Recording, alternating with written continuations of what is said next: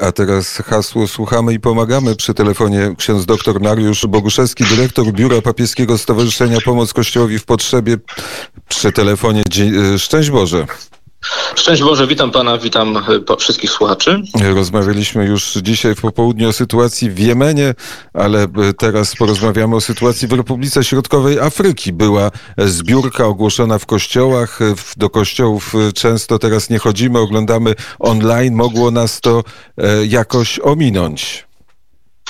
Rzeczywiście to sytuacja wyjątkowa. Pierwszy raz od 12 lat, kiedy organizujemy Dzień Solidarności z Kościołem Prześladowanym, mamy taką sytuację, że po prostu e, no, wiernych jest bardzo mało w kościołach i w związku z tym mm, zapraszamy do bardziej duchowego e, wspierania, bo to możemy, to nas nie ogranicza, pomimo tego, że nie jesteśmy w kościele, możemy się też modlić w domu.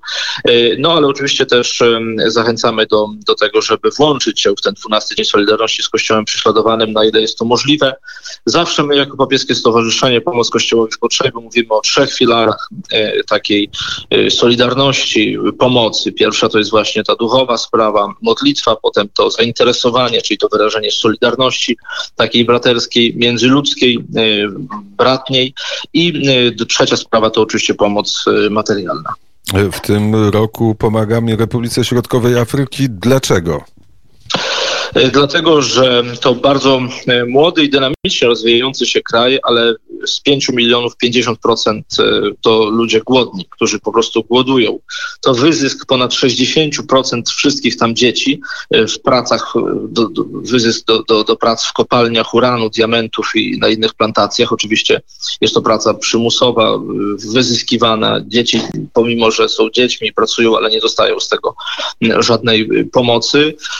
To również również 80% tego kraju afrykańskiego opanowane przez rebeliantów i w związku z tym 600 tysięcy uchodźców wewnętrznych i 500 tysięcy zewnętrznych. Y, wielki analfabetyzm, y, choroby, szczególnie AIDS dziesiątkuje, no i to prześladowanie też na tle religijnym od fanatyków islamskich. Rebelianci to są właśnie fanatycy islamscy, czy rebelianci tak. to jeszcze jest jakaś inna grupa?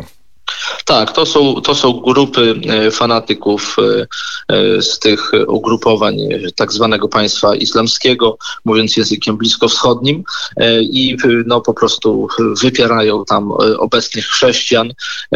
Też pierwszy powód to właśnie ten, ten konflikt religijny, ale drugi to też konflikt związany po prostu z zajęciem terenu. Tam, gdzie są chrześcijanie, którzy wypasają swoje zwierzęta, którzy chcą po prostu z tego żyć. Wchodzą tam e, właśnie ci z innych e, religii i, i też chcą zawładnąć tamtą, e, tamtą ziemię. Niedawno tak było, że po prostu bardzo dużo tych, tych ludzi z, z, z tych rebeliantów, tych fanatyków przyjechało do tego kraju. Oni po prostu zostali uzbrojeni i, i tam no, walczą z chrześcijanami. Chrześcijaństwo oczywiście proponuje tam wiele form dialogu, zaprasza. Bardzo aktywny jest tam Kościół katolicki do tego, żeby, mm, żeby jakoś mm, sprawę mm, no, załagodzić, natomiast e, skutek jest nie zawsze pozytywny. Są też e, tam też obecni oczywiście polscy misjonarze.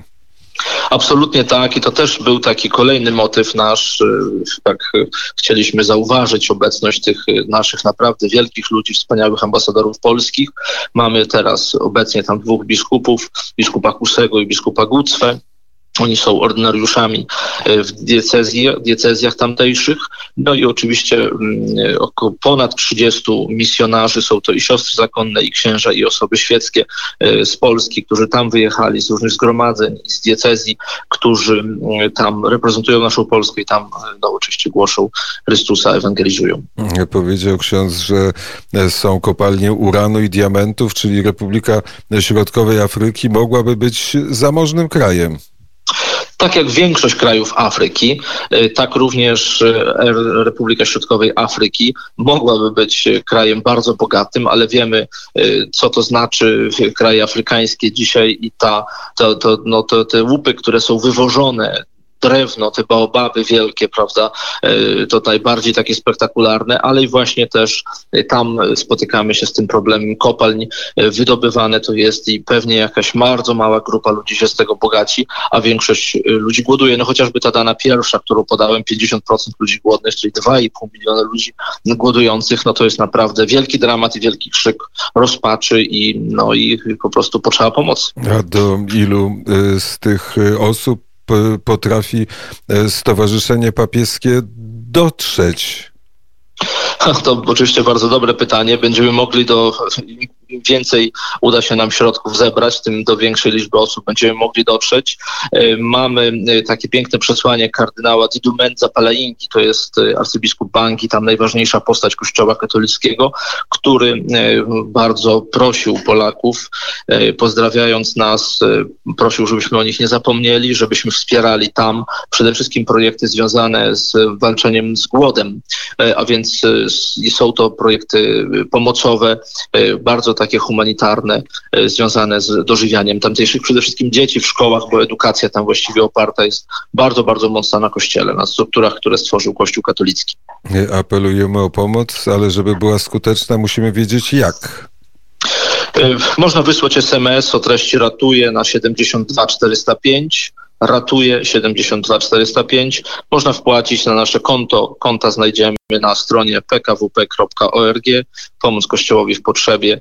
No i oczywiście też pamiętajmy o tym wymiarze duchowym, o modlitwie, która, która też jest tutaj bardzo, bardzo ważna o co e, zaapelował ksiądz dr Mariusz Boguszewski. Bardzo serdecznie dziękuję za rozmowę. Bardzo dziękuję panu i dziękuję wszystkim naszym e, dobroczyńcom, ofiarodawcom i przywróćmy nadzieję temu krajowi. Tak wymyśliliśmy takie hasło, przywrócić nadzieję. Mamy nadzieję, że wiele dobra możemy wspólnie razem uczynić. Dziękuję bardzo. Przywrócić nadzieję to jest takie hasło e, uniwersalne w dobie e, koronawirusa i w dobie tego wszystkiego, co dzieje się na świecie. Absolutnie tak i dlatego chcemy też tej nadziei e, szukać i uczyć się w dobie koronawirusa tu w Polsce, e, ale myślę, że nie, nie możemy sobie pozwolić na bycie, e, no na taki luksus, bycie kościołem milczenia, bycie ludźmi milczenia.